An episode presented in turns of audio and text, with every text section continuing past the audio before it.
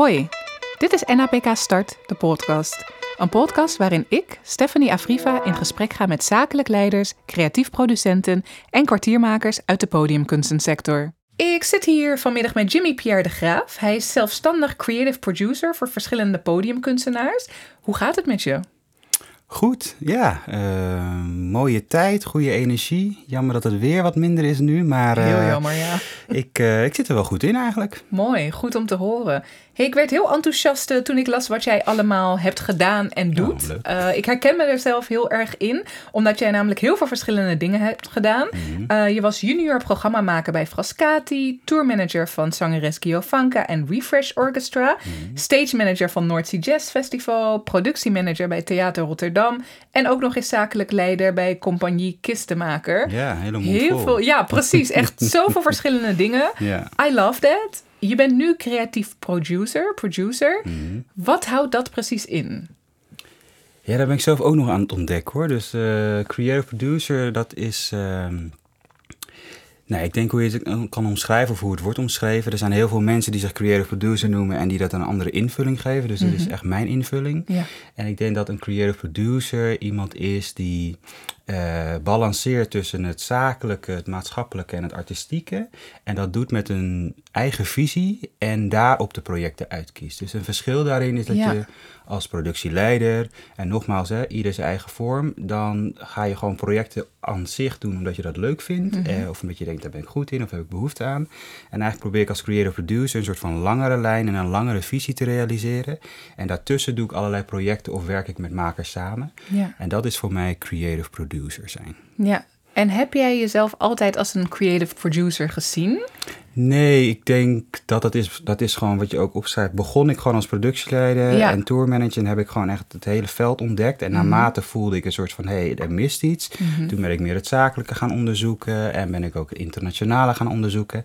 En langzaamaan ontvouwt zich een soort van visie of een kijk op de dingen der dingen. Ja. En eh, toen ontdekte ik de opleiding Creative Producing en toen viel heel veel dingen op zijn plek. Ja. En is die visie zich meer gaan vormgeven. En nu ben ik denk ik op een punt dat ik denk, oh ja, nu kan ik eigenlijk alle projecten wel ehm, eh, op, ja, binnen een visie formuleren. Ja. En je zou denken, dat heb ik nu ontdekt, maar eigenlijk is het grappig als je tijdens de opleiding kijkt, ben je al heel veel dingen aan het doen volgens een visie. Precies. Alleen heb je er nooit een woord aan gegeven. Dus Ja.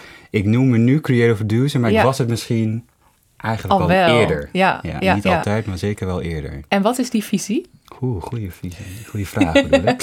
Ehm, ik zou die visie formuleren als... Kijk, in, in, in mijn, in mijn, mijn eh, eh, opvoeding of... Mhm. ehm, nee, laat ik het anders zeggen. Kunst heb ik altijd ervaren als een superkracht. Ja. als een, eh, als een, een, een- een speeltuin waarin je jezelf eh, los kan laten en even misschien iemand anders kan zijn. En, ehm, en ik denk dat dat, eh, met die superkracht kunnen we heel veel dingen in beweging zetten. Op het gebied van duurzaamheid, op het gebied van diversiteit. Allerlei belangrijke vraagstukken. Eh, tegelijkertijd zie ik ook dat de kunstsector struggelt met een bepaalde vraagstuk. Namelijk ook op diezelfde. Namelijk, Ja. hoe ga je divers om?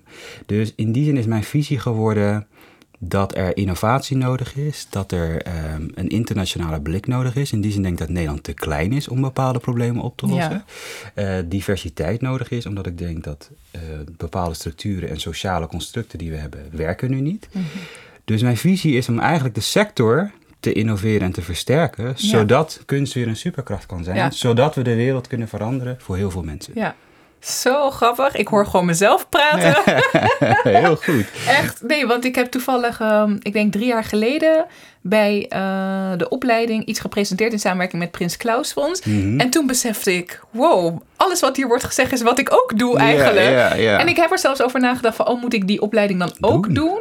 Ja, maar dan denk ik ook van, ja, maar ik doe het al. Dus Mm. weet je wel, en ik weet heel erg goed wat mijn visie is, weet je wel. Maar het is zo inspirerend, want ook tijdens deze podcastreeks ben ik echt gaan realiseren, oh ja, maar ik zou eigenlijk ook wel zakelijk leider kunnen zijn, weet je wel. Ik heb eigenlijk niks met het zakelijke, maar ik merk ook dat heel veel mensen ook nog steeds het creatieve erbij combineren. Ja. je wil gewoon iets mogelijk maken. Zeker, of je dat nou zelf doet of voor anderen, weet je wel.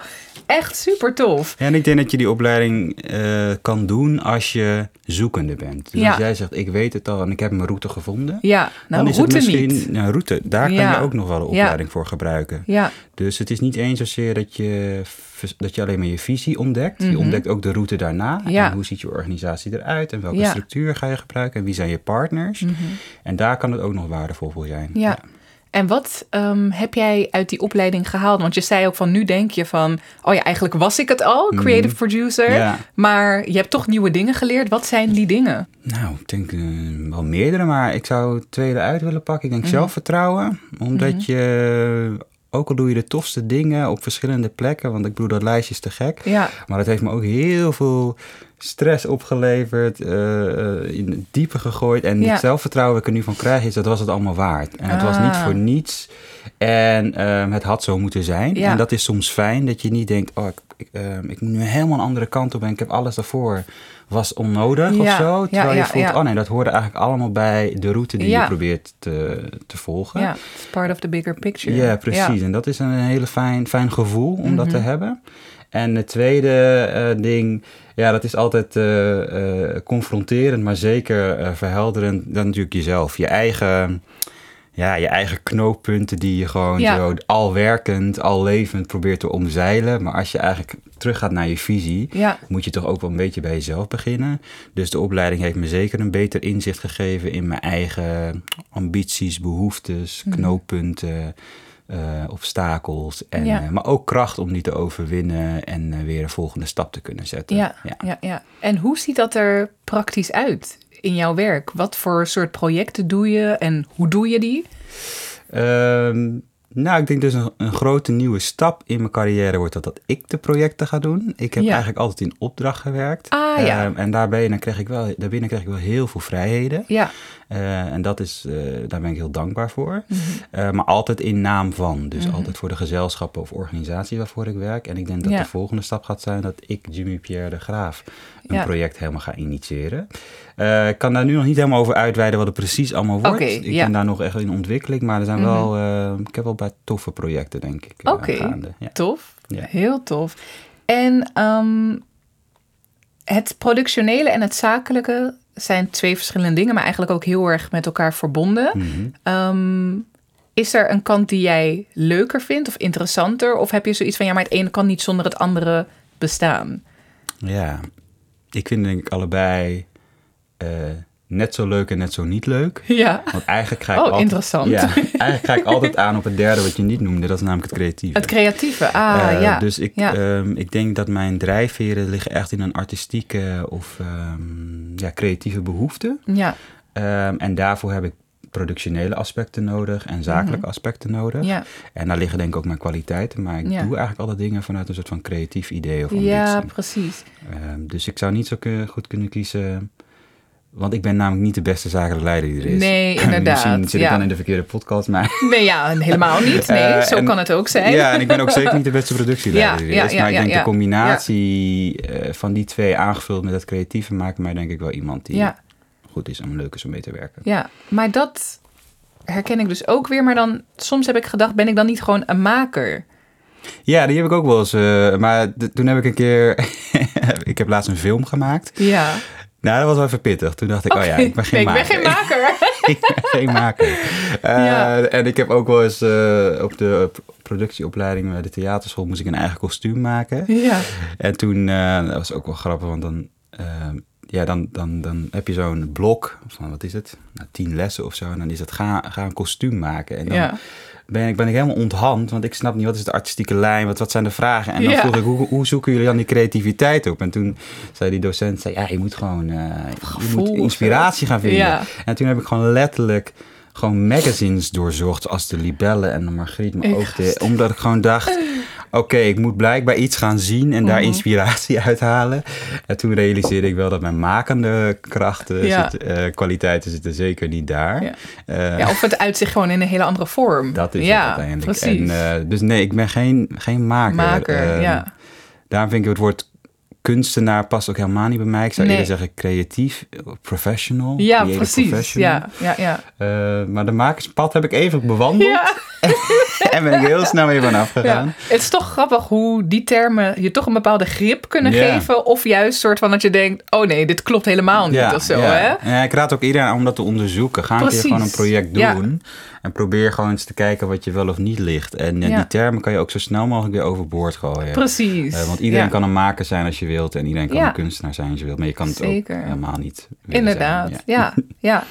Hey, en voordat je de opleiding Creative Producing hebt gedaan, heb je productie podiumkunsten aan de Amsterdamse Hogeschool voor de Kunsten gedaan. Ehm, waar was dat ongeveer in je hele carrièrepad? Want ik heb natuurlijk net een aantal dingen genoemd. Mhm. Studeerde je daarvoor? Eh, nee, dus ik kwam van de middelbare school en toen Ja. had ik een aantal keuzes. Dus toen dacht ik eerst, eh, nou ja, ik ga niet, hele, ik ga niet alles... eh, nou ja. ik zit gewoon zo... Ik wilde eerst politieagent worden. Oh my god. Ja, ja, toen heb ik de politieacademie gedaan, want ik had natuurlijk gewoon te veel, eh, hoe heet het, CSI Oh, en ja, eh, ja. commissaris Rex gekregen. En toen dacht ik, oh ja. En toen had ik die aanmelding gedaan en toen kreeg ik zo'n meeloopdagje en toen zag het Ja. helemaal niet zo cool uit als Nee, iedereen, precies. als je had voorgesteld. Dus toen dacht ik, dat wordt het niet. Toen was ik een beetje... eh, in twijfel. En toen heb ik eh, overwogen eh, docent geschiedenis, Mhm. kunstgeschiedenis. Dat vond ik wel leuk. En ik heb conservatorium overwogen, want ik was natuurlijk, ik ben ook percussionist. Percussionist, ja. ja. En uiteindelijk, toen heb ik www, ik raad iedereen aan. Ik weet niet eens of het nog bestaat. www.carrièretijger.nl Ik ga stuk. En die heb ik ingevuld. Ja. Moet je gewoon je competenties en je kwaliteiten. Ja. En toen kwam daar eh, op ene opleiding productie podiumkunsten uit. En Oh. twee dagen later was de open dag. En toen ben ik daarheen gegaan. Ja. En toen dacht ik, leuk, gaan we doen. Ja. En toen heb ik me aangemeld en toen zat ik erin. Nice. Eh, dus het was helemaal geen weloverwogen keuze. Nee. Ik deed wel dingen op, eh, op, de, op de middelbare school met toneel. Maar eigen productie was niet zozeer ehm, ehm. Nee. mijn ambitie. Maar carrière-tijger heeft me even Ja. verder geholpen. stuk. Maar en wat heb je dan tijdens die opleiding meegekregen dat je dacht, oh ja, dit is het. Dit is wel wat ik wil doen. heb ik eigenlijk... ehm, ik vond, want ik kwam uit, ik kom uit Hoofddorp. Mhm. Tenminste, ik ben opgegroeid in Hoofddorp. En eh, dat is best wel ehm, nou, kunst, kunstminnend zou ik het niet willen noemen. Nee. En ik weet nog wel dat ik toen naar, de, naar Amsterdam ging en naar de theaterschool. Het waren echt te veel werelden die voor mij open gingen. Ja. eh, op het gebied van gewoon mensen, artistieke mensen, maar ook kunstvormen. Want ik ging Mhm. daarvoor eigenlijk alleen maar naar, nou ja, naar theater, de cabaretiers en dat soort dingen. En het eerste jaar vond ik ook best pittig, omdat ik dacht, wat doe ik hier nou? En eh, wat is nou echt, eh, wat wordt er van me verwacht? En toen, Ja. dat was 2010 en in 2011 waren de, de cuts, de, de bezuinigingen van Mm. Zijlstra. Ja. En toen moesten we opeens iets gaan doen voor de manifestatie in Den Haag.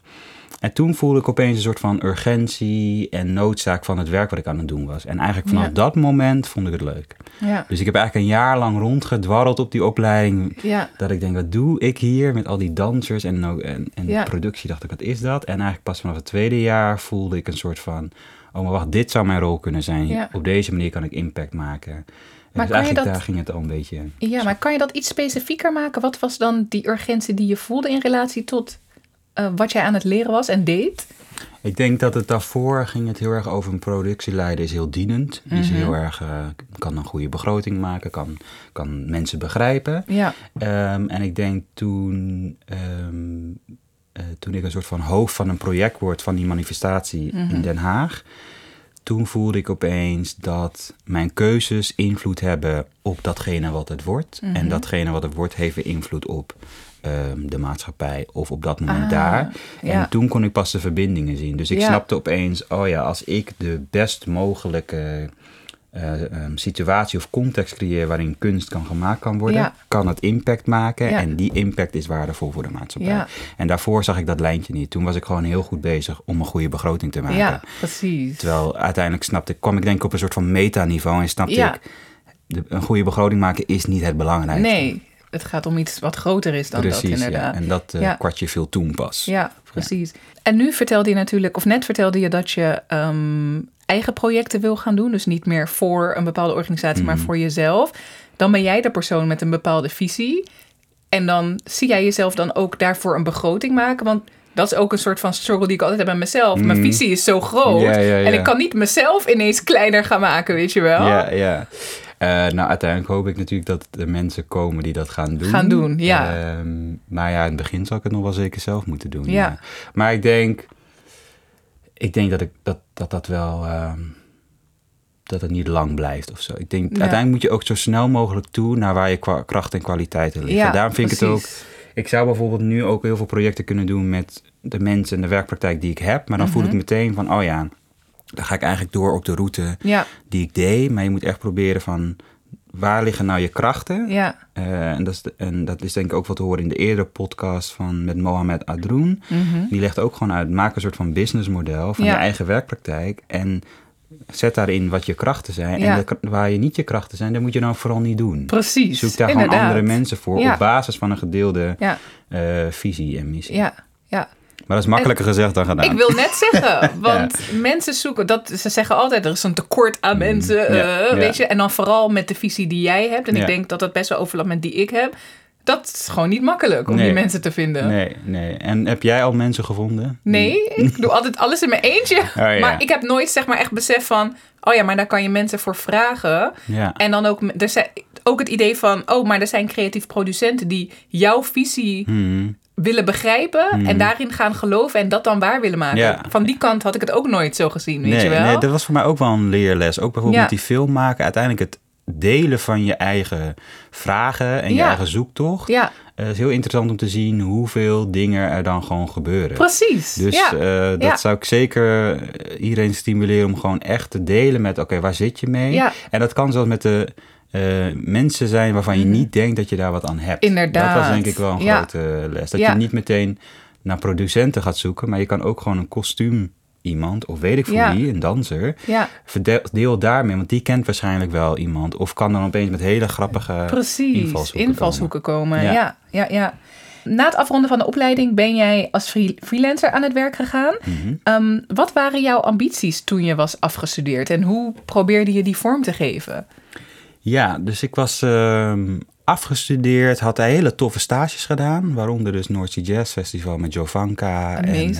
eh, ja, dat was heel tof. Ja, En eh, ook op Over het Ei Festival hele leuke tijd gehad. En toen ehm, dacht ik eigenlijk, ik heb geen idee hoe het veld eruit ziet. Hm. Dus toen ben ik alles ja op gaan zeggen. ah, eh, om gewoon te sna om eigenlijk op zoveel mogelijk plekken te komen. ja, Ehm, en dat was eigenlijk eh, het eerste twee jaar heel leuk om te doen, omdat ehm, je namelijk van het ene in het andere project rolt. En Mhm. daardoor heb ik denk ik een heel gek netwerk. Dus je zou kunnen Ja. denken, oh ja, ik weet wie Jimmy Pierre is en misschien past dat zijn werkpraktijk op die en die manier. Maar Ja. daardoor heb ik, ben ik gewoon bij poppentheater terechtgekomen. Ah. Of ehm, kwam ik opeens heel internationaal uit en ehm, heb ik eh, opeens heel veel locatie. Terwijl als je mij had Mhm. gevraagd eh na mijn afstuderen, was misschien had ik gezegd, ik wil iets in de muziek doen. Maar Ja. doordat ik gewoon op heel veel dingen ja zei, Ja. kwam ik op hele leuke plekken terecht. ja. En dat heeft denk ik eh, mij een heel breed eh, inzicht in het veld gegeven en een heel breed netwerk. ja. En wat vragen organisaties dan aan jou om te doen? Zijn dat altijd eenzelfde set aan taken of kan dat ook nog heel erg uitlopend zijn? Ja, dat zijn meestal wel productieleider. Toen, toen ik toen begon, hoe bedoel je nu?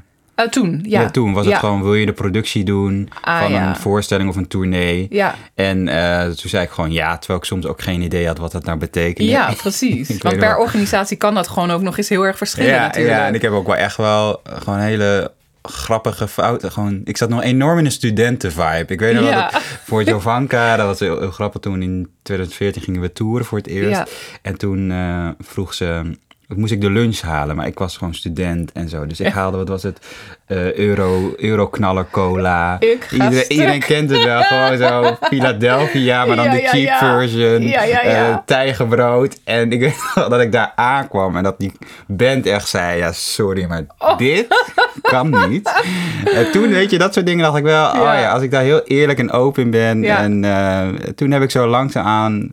nu, nu haal ik zuurdezenbrood. snap je? Ah, Dus- ja, ja, ja, ja, ja. I came somewhere. Ja, dus niet, nog steeds geen catering, Nee. maar wel.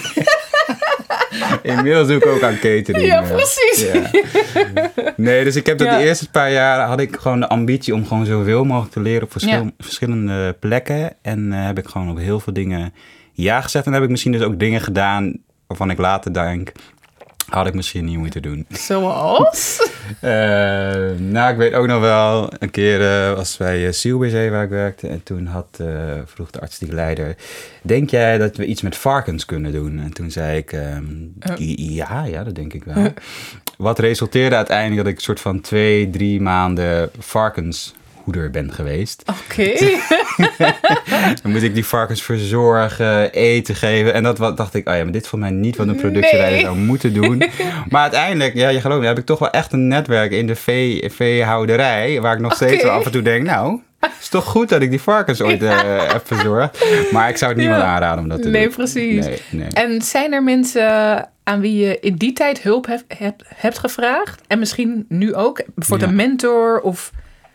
Ja, dus, dus ehm, wat ik altijd wel... Uiteindelijk ging ik ook bij twee gezelschappen in eh, loondienst. Mhm. Ehm, en ik dacht altijd dat ik die werelden gescheiden moest houden. Dus Ja. ik dacht, oh ja, of je bent freelancer of je werkt in loondienst. Ja. Ehm, en uiteindelijk heeft me heel veel gebracht dat ik gewoon mijn werkpraktijk op alle plekken kon delen. Dus dat ik gewoon zei, hey, ik, ik zit bij een ander gezelschap met dit probleem.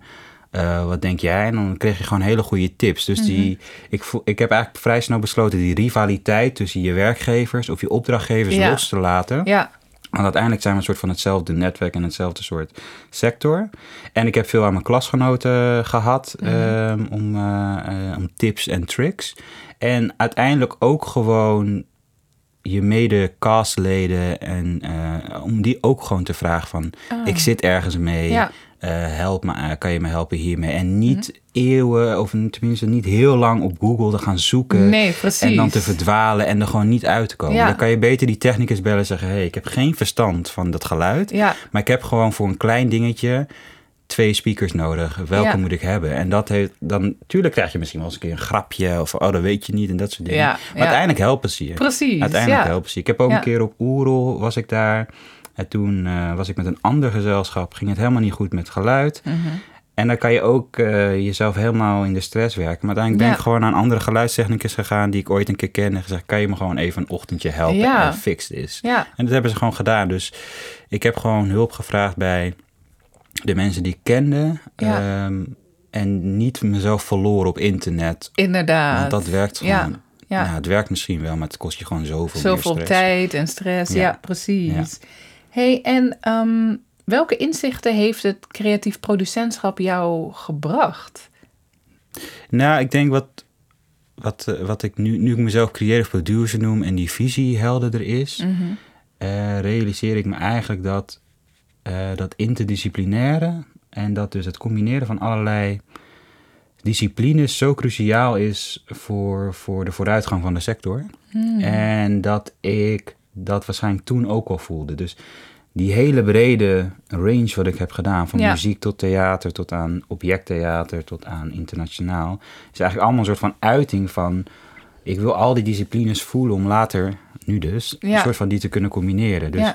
ehm, ik denk dat mijn creativiteit is gewoon heel erg gestimuleerd doordat ik elke keer weer een andere pet op kon zetten. Ja, Dus door de ene moment met Jovanka te toeren, om vervolgens weer op varkens te letten, om vervolgens weer een eigen decor te bouwen of nu recent weer een film te maken. ja, Ehm, ik denk dat het goed is voor mensen om echt te blijven ehm, uitproberen en experimenteren met je eigen praktijk. Dus ja niet zozeer precies. experimenteel werk te maken, maar met je eigen praktijk te experimenteren. Omdat Ja. uiteindelijk ga je wel iets vinden waarvan je denkt, dit is het. Ja, inderdaad. Maar dat is eigenlijk is het ook heel erg persoonlijk. Dat je gewoon je misschien niet wil ehm, binden aan één Ja. soort, Ja, weet je wel? Dat kan me wel. Ja. Misschien heb ik een beetje eh, professionele bindingsangst. Dat zou heel goed Hele kunnen. goeie, ja. Gewoon ADHD. Ja, dat kan je ook noemen. En ik denk ook wel dat ik, dat ik zo mensen zou aanraden om niet bang te zijn om ergens ook een keer te stoppen zonder dat, het, dat je iets nieuws hebt. Ja, Dus ik was vier jaar lang zakelijk leider bij Compagnie Kistenmaker. Hele leuke tijd gehad. Hele gekke dingen gedaan. Ehm, en uiteindelijk na vier jaar dacht ik, eh, waren we dus van geen geld naar, ehm, hoe heet het, Eh, in de FP, in de Fonds Podiumkunsten meerjarige subsidie gekomen. Mhm. Toen dacht ik, heel veel mensen zouden misschien hier nog blijven, want je hebt nu vast geld en je kan nog heel veel dingen doen. En ik dacht gewoon, het is genoeg. ja. Ehm, we kijken wel weer verder en ik ga door of Ja. zo. Dus dat daar raad ik ook mensen aan dat je... eh, je kan soms ook gewoon ehm, een volgende stap zetten zonder dat je weet wat de volgende stap is. Ja, ja. Maar daar moet je ook wel de persoonlijkheid voor hebben, denk ik. Want dat kan heel Ja. spannend zijn. Ja. En jij ziet misschien daar een uitdaging in, maar Ja. dat heeft niet iedereen, denk nee, ik. dat snap ik heel goed. Dat snap ik heel goed, ja. Ehm, jij bent natuurlijk ook internationaal, of jij hebt internationaal gewerkt in het internationale werkveld. Ben jij nog aan het ontdekken of heb jij al redelijk... Ik, ik, je bent, ik denk dat ik nog steeds aan het ontdekken ben. Ja, zeker. ja, ja, en jij zei eigenlijk ook, Nederland is te klein om Ja. bepaalde dingen op te lossen, of zo, weet je wel. Ja. Ehm, wat is jouw internationale ontdekkingstocht en wat heeft dat jou gebracht? En wat doe je er hiermee? Sorry, drie vragen in één. Drie vragen mee. Ehm, nou ja, internationaal is. Het is zo verfrissend soms Mhm. om, om, om in een andere land, andere stad, andere regio te zijn. En eigenlijk te zien hoe zo'n land of sector soms Mhm. struggelt of oplossingen vindt voor problemen die wij hier ook hebben. Mhm. En het is dan eigenlijk een verademing om met die kennis Ja. weer terug hier te komen. En Ja, dan te denken, oh, nou als we dit eh, zo zouden doen, helpt het misschien. Ja, Dus het is een cadeautje, zo ervaar ik het. Precies. En, ehm, en het cadeautje is dat ik met mooie projecten naar, naar het buitenland mag. En Mhm. ze mag verkopen of eh, relaties mag onderhouden. Ehm, dus, dus ja, dat. Ja. Dat zijn de... en kan je het iets concreter maken? Wat voor dingen heb jij gezien in het buitenland? Nee, ik heb niet eens zozeer heel veel voorstellingen gezien. Mhm. Want vaak eh, ga ik naar congressen of naar Ja. netwerkevenementen. Maar Eh, misschien hoe ze omgaan met het vraagstuk diversiteit Ja, en sustainability.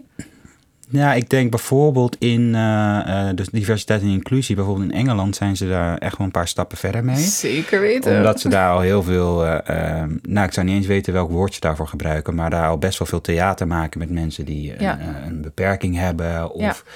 een andere culturele achtergrond. Mhm. Ehm, en dat is heel verfrissend om te zien hoe dat daar al zo ingeburgerd is. Maar, En dat Mhm. op alle fronten. Hè? Dus hoe dat artistiek al een volgende stap is, maar ook hoe dat in het beleid, dus dat daar Ja. bijvoorbeeld subsidies voor zijn of niet Ja, daar al stappen in te zien. Eh, en dat ook ehm, eh, bepaalde, gewoon heel simpelweg prijzen voor zijn Mhm. om, om dat soort te, te stimuleren. zeker. Ja. Dus eh, dat ik daar dan tijdens zo'n event daar mag zijn en dan één voorstelling misschien zie, maar Mhm. eigenlijk hoor hoe, ze, hoe anderen daarmee bezig zijn. Ja. Dat is al zo'n eh, waardevol iets. Ja. En als ik bijvoorbeeld ehm, ehm, in, in New York ben en daar komt dan een hele delegatie uit de Nordic countries. Dan hebben we het over Mhm. Noorwegen, eh, eh, Finland en Zweden. En die hebben een hele Sami-problematiek. Hè? Dus dat, zijn, dat noemen wij de Eskimo's, maar dat heet Mhm. Ja. daar de Samis of de Inuiten. Mhm. En ehm, die waren de, de indigenous people van die landen. Ja. Dus zij hebben dat, dat eh, probleem met diversiteit en inclusie. Namelijk, Ja. hoe gaan we hun betrekken in eigenlijk onze, in onze structuren die oorspronkelijk van hun waren. Inderdaad, heel gek. Heel gek. Goed, en ja. wij zitten hier veel meer in een koloniaal issue Ja. wat, wat betreft eh, diversiteit en inclusie. Dus dat is een heel verfrissend iets om ook een keer te horen, ah, zo'n land eh strukkelt met dat. En dan zie je bijvoorbeeld dat ze daar, nou, je kan zeggen, ik, we werken daar met quota, maar zij hebben bijvoorbeeld ook in, eh, ehm, in Zweden en Noorwegen zijn ze heel erg bewust van de taal. Mhm. Dus omdat die eh, indigenous people eh, eigen talen hebben, gaan ze dat soort dingen incorporeren. Dat is Ja. natuurlijk in Nederland anders, Ja. omdat we allemaal redelijk dezelfde taal spreken. Ja. Maar dat is wel een soort van interessant perspectief om mee te nemen als je weer terugkomt. Precies, ja, ja, Ja. ja. ja. en zonder even te ver in dat, eh, in dat onderwerp te duiken, maar taal is sowieso een belangrijk ding. En ehm, ja, natuurlijk ook in Engeland, Ja. de, de taal over Ja. racism. Ja. En weet je wel, dat is daar veel meer. Ja. Ze hebben dat, ze hebben gewoon de woorden ervoor, weet zeker. je wel. hey, maar wat zou jij nodig hebben in Nederland om jouw visie waar te maken? of waar te maken. Misschien is het niet waargemaakt en dan is het klaar, maar gewoon Mm, jouw visie vorm te geven, ruimte te nou, geven. laat ik het zo formuleren. Wat, wat zou ik willen dat Nederland doet om mijn visie realiteit te laten worden? Want, Dat is een goeie, eh, ik hoop ja. dat er meerdere mensen zoals ik zijn. En ik zou toch echt wel ehm, de gevestigde orde, maar ook de jonge talenten, Mhm. Ehm, daadkracht toewensen. Dus we zijn denk ik in Nederland best goed in het opstellen van rapporten, van beleidsdocumenten, van eh, visies en strategieën. Maar puntje bepaald is het best lastig om dat Ja. uit te voeren. Zeker. Eh, en ik denk dat ehm, ja, we daarin dat het nu tijd is om Mhm. op bepaalde onderwerpen gewoon te gaan. Ja. En het, soms vraag ik me af, lang. waar wachten we op? Precies, ja. En wat hebben Ja. jullie nou nodig om die stap te zetten? Ja. En dat, dat ehm, heeft, dat vereist echt cruciale veranderingen. En ik Mhm. snap heel goed dat dat moeilijk is en dat dat ingewikkeld is en dat, er, dat het soms makkelijker gezegd is dan gedaan. Maar ehm, ja, de tijd is wel een beetje op aan het Ja. raken. Way overdue. Dus ik wens gewoon daadkracht om gewoon te denken: oké, dit is wat we zeggen. Laten we het dan ook gewoon gaan doen. Doen, ja. En durf daarin kwetsbaar te zijn als persoon en als organisatie. En durf die volgende stap te zetten. En ik help daar natuurlijk graag bij. Precies. Eh, maar ik denk dat daadkracht wel echt het belangrijkste eh, eh, wens is Ja. eigenlijk.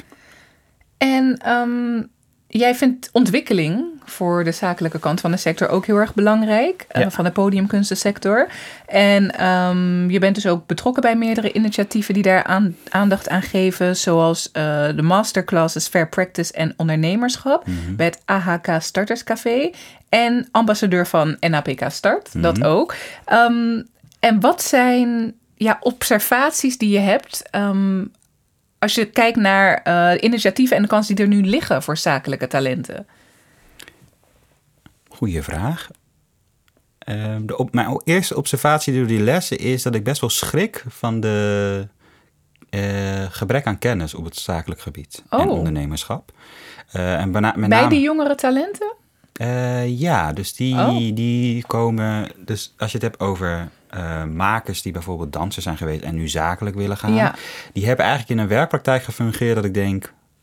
Dat, zo werkt het niet en Oh. zo zou het niet moeten werken. Ja. Talenten zijn vaak alleen maar gewend dat ze geld tekort hebben. Ah. En dat ze moeten bedelen Ja. en dat ze hulp nodig hebben. Snap je? Vanuit Ja. een soort van, ja, onderdanig is Vanuit niet woord. lek, zeg maar. Niet, Ja. Ja. En niet vanuit wat heb ik te bieden Precies. en wat zijn mijn kwaliteiten. En ik Ja, denk dat die, abundant. ja, Ja. en die houding vind ik best wel dat ik denk, oh jullie hebben, jullie hebben nog een mentale stap te zetten voordat je eigenlijk je zakenkwaliteiten kan ontplooien. Want als je Mm. Er altijd van uitgaat, ik had dit moeten weten of ik had dit beter moeten doen of Ja. ik heb geen geld. Ja. Dat is best wel een moeilijke positie eh, om uit te komen. Ja. Ehm, en dat is natuurlijk de positie waar de kunst in zijn geheel ook best wel in Mhm. zit. Dus ehm, in mijn fair practice en ondernemerschap ben ik eigenlijk meer bezig met een soort van mentale switch mee te geven. Dan dat ik heel erg ga zeggen hoe je je beste prijs kan uitrekenen. Inderdaad. En Ja. dat ik zeg, jullie zijn zoveel waard op een andere manier en dat kan je Mhm. inzetten. Mhm. En dat moet je op die en die manier vertalen. Ja. En dan merk ik altijd dat de vragen gaan nooit over hoe moet ik dit berekenen of ehm, oh, m- m- m- eh, waar begint mijn ondernemerschap, maar meer Ja. van sorry, alles wat je nu zegt, Ja. Dat klinkt helemaal niet als mijn eigen werkpraktijk. En dan zeg ik, en daar zit volgens mij Ja. eh, de winst om Precies, te behalen. ja. ja. En dat zegt ook, eh, of dat duidt maar heel erg dat we best wel achterlopen in Nederland. Omdat we constant bezig zijn geweest met Ja. dienen en proberen aan te passen Ja. aan bepaalde systemen. Ja. In plaats vanuit onze eigen kracht, zeg Ja, maar, te ja. denken. Ja. En dat te manifesteren. Ja, wat ook wel Ja. interessant is, en ik ben, ik ben wel benieuwd bijvoorbeeld eh, of jij je uurloon elk jaar verhoogt als ZZP'er. Of course, Of yes. course, maar er zijn heel veel die dat Inderdaad, dus die niet dat niet doen. doen, hè. En ja. dan Ja. zeg ik gewoon heel sec tegen hun... Oké, dus je hebt elk jaar inflatie van 1%. Ja. Van, nou, nu best nu. 12 of Nu zo. bijna, ja. Ehm, je hebt gewoon, je bent ouder geworden, je hebt meer ervaring. En er zijn dus, ik kom dus gewoon mensen tegen en zakelijke talenten... die Mhm. dus gewoon ehm, de uurlonen al voor de afgelopen vijf jaar hetzelfde hebben gehouden. Oh, En dan niet alleen voor hunzelf, maar dat Ja. dus ook verwachten van de mensen die ze in dienst nemen. Ja, ja, Want als die iemand dan zijn prijs verhoogt, zegt ze... "Huh, maar vorige keer deed het voor 40. Ja, precies. Of zoiets. Dus dan denk ik, oeh, daar zit een hele, er zit nog wel een enorme mentale switch. Dat je dus ervaring en de tijd die je steekt in je werk om beter te worden, eh, dat vind ik dan best wel zorgelijk om, Ja. om daar te moeten beginnen. Precies. In plaats van dat ik ze kan vertellen welke partners ze zouden moeten Inderdaad, hebben ja. en zo. Dus het begint heel leren erg hun eigen waarden zien eigenlijk. ja, dat is best wel. eh is heel leuk ook om te doen, maar soms denk je ook wel van zo. Ja. ehm, interessant. Inderdaad, heel interessant om te horen ook. Ja. hey, en ehm, ja, wat voor tip zou jij willen meegeven aan, ehm, aan, aan, aan jonge makers of jonge producenten die aan het begin van hun loopbaan eh, carrière staan? Ehm, ik zou zeggen, maak van NAPK start je eh, homepagina. Eh, want we doen echt ons best om daar eh, zoveel mogelijk bruikbare informatie te delen. Ja, En ehm, durf te vragen. En ga niet naar de. Denk niet dat je alleen maar de usual suspects nodig hebt. Mhm. Dus vraag aan iedereen wat je nodig hebt. En je zult waarschijnlijk echt wel een antwoord terugkrijgen waar je wat Ja. aan hebt. Ja. Investeer in je netwerk. Dus uiteindelijk is kunst maken ook gewoon menselijke relaties. ja, Eh, dus wees zichtbaar, wees, eh, wees betrokken, wees Mhm. integer. Eh, dat is belangrijker dan dat je, ehm, nou vind ik persoonlijk belangrijker dan dat je per se goed werk ben, doet. Ik vind Mhm. Ja. dat je belangrijk dat je een goede relatie onderhoudt. Ja. Want dan investeer je in elkaar en dan kan je van elkaar leren. Ja. En dan maak je gezamenlijk een fout. In plaats van dat er een verhouding is waarin alleen maar jij fouten kan maken. Mhm. Ehm, dat zijn denk ik wel de. eh, en experimenteer met je werkpraktijk, wat ik al eerder zei. ja precies. Durf, durf daarin radicale keuzes te, ne- te Mhm. nemen. Durf, ehm, ja, durf, durf, durf eh, hoeken van 90 graden te nemen. Want Ja. in, mijn, in mijn praktijk heeft dat gewerkt. Mhm. En ik was ook echt niet altijd privileged. Mhm. Ehm, ja, try it out. Ja, mooi. Dankjewel, dankjewel voor je verhaal. Jij bedankt voor je vragen. Ja, geen dank. Dan eindigen we deze podcast en ook deze podcastreeks. Ik weet niet of ik daar iets over moet zeggen eigenlijk. Ik wil iedereen bedanken voor het luisteren. Ik hoop dat jullie er heel veel van hebben opgestoken. Ik namelijk wel. en al ben ik de enige, is dat volgens mij al een win, toch? Ja, zeker, zeker. Ja, en eh, hopelijk krijgen we nog een nieuwe serie. Dank jullie wel allemaal. En dank je wel to you. Dankjewel.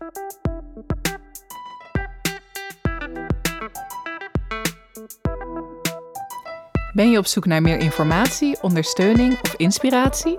Kijk dan op napkstart.nl.